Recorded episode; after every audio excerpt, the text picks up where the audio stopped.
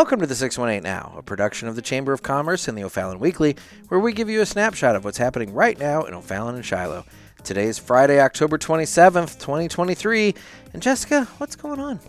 Our last several episodes have been a series on community volunteers. The highlight has been on our planning commissioners, our volunteer firefighters, and the Rotary clubs. These are groups whose mission impacts a lot of people. In this week, for the final episode in the series, we want to focus on a volunteer organization that is just as impactful, but for very different reasons. They often aren't on people's radar because technically they don't help a lot of people. But for the people they do help, they are changing lives and positively affecting generations.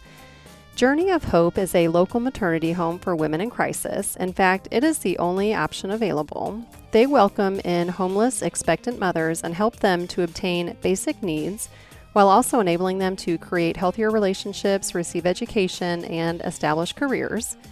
Emily George is the executive director. She opened Journey of Hope through a ministry of O'Fallon First United Methodist. And I met Emily when she went through the lead in program. She is absolutely amazing. And here's the thing about Emily she has a passion for helping these women because their story is her story too.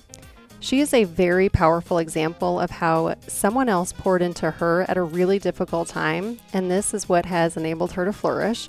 She is a working mother, a college graduate, and she is fiercely dedicated to helping others in similar circumstances. Because several other places have closed and mothers were displaced, Journey of Hope is currently assisting the most residents they can, which is four, and they have a waiting list. So, as the sole maternity home in the area, they are working really hard to meet the needs.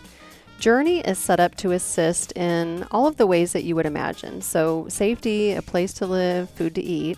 But they're also really focused on empowering the women to develop healthier relationships, better understand money and finances, and even obtain higher education. For example, they've partnered with Caritas, which can provide residents with scholarships to attend classes towards certification and degrees. Emily is a great balance of empathy, but also consistency and routine. There are expectations of residents, and Emily works really hard to gently but firmly help others develop habits that lead to more success in life. And volunteers at the home are doing the really hard work of helping on a very personal and individual level. They are driving others to doctor's appointments, teaching them how to cook, and providing emotional and spiritual guidance. As a nonprofit, they obviously are very thankful for financial contributions. But you and I were just talking earlier, and it sounds like there are some other unique ways that the community could also assist Journey of Hope. That's right. You might think, like I did, that donating diapers or baby supplies would be helpful, which they are, but Emily said that they have access to donations like that through other nonprofit partners. So, some out of the box ideas that would really be helpful are things like cleaning supplies, Clorox wipes, trash bags, thank you notes, things that are needed in any house but that are pricey and can add up when you have to buy them. So, if we see you hosting a party where laundry detergent is the cover charge, now we know why. Yep, could be. Okay.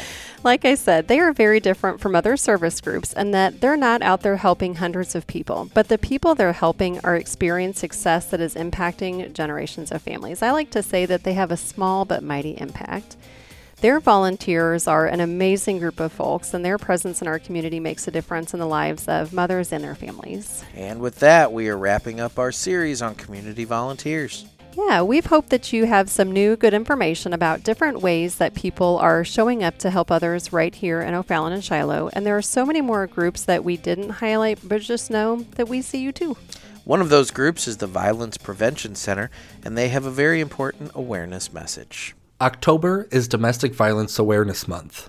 Remember, domestic violence isn't solely physical, it can manifest in ways that leave no visible scars. So ask yourself Does my partner intimidate me without even touching me? Can a mere glance from my partner fill me with fear? Do I constantly feel unsafe in my own home? And does it seem like nothing I do satisfies my partner? If you answered yes to any of these, reach out to the Violence Prevention Center at 618 235 0892. We offer safe, free, and confidential services. You deserve to feel safe. Make the call today. Today is Friday, October 27th. It is our first weekend without the Vine Street Market. But we want to shout out to Sarah Burton and her entire market staff to congratulate them on another fantastic market season. Heck yeah. This year, they averaged an attendance of several thousand people. They added a second musician each Saturday. They hosted strawberry and watermelon festivals. And they do such a great job, and I hope they know how much they are noticed and appreciated. And even without the market, this is still a really busy weekend. Tomorrow is the Rotary Children's Halloween Parade. Over a thousand kids will ascend upon downtown to march in a coordinated parade to show off their costumes. After that, they can gather at O'Fallon Station for games and activities. They can also trick or treat at participating downtown businesses. If a business has an orange pumpkin at their entrance, then they're welcoming trick or treaters. After that, feel free to head over to Serra Honda's Trunk or Treat. That is from 1 until 4 p.m.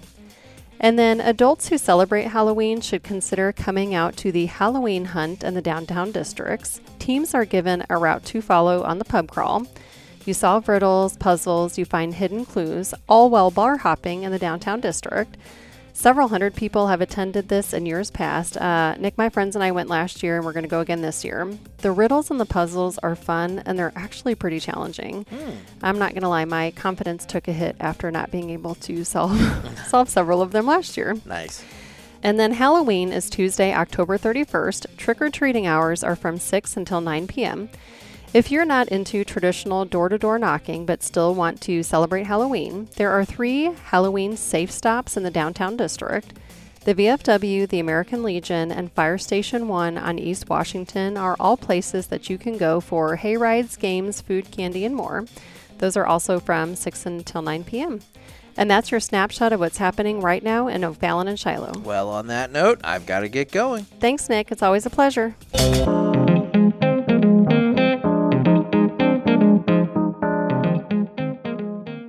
This podcast is a production of the O'Fallon Shiloh Chamber of Commerce. We're a nonprofit with over 600 members, and together we welcome, unite, and promote business. Remember, you can't buy happiness, but you can buy local, and that's sort of the same thing.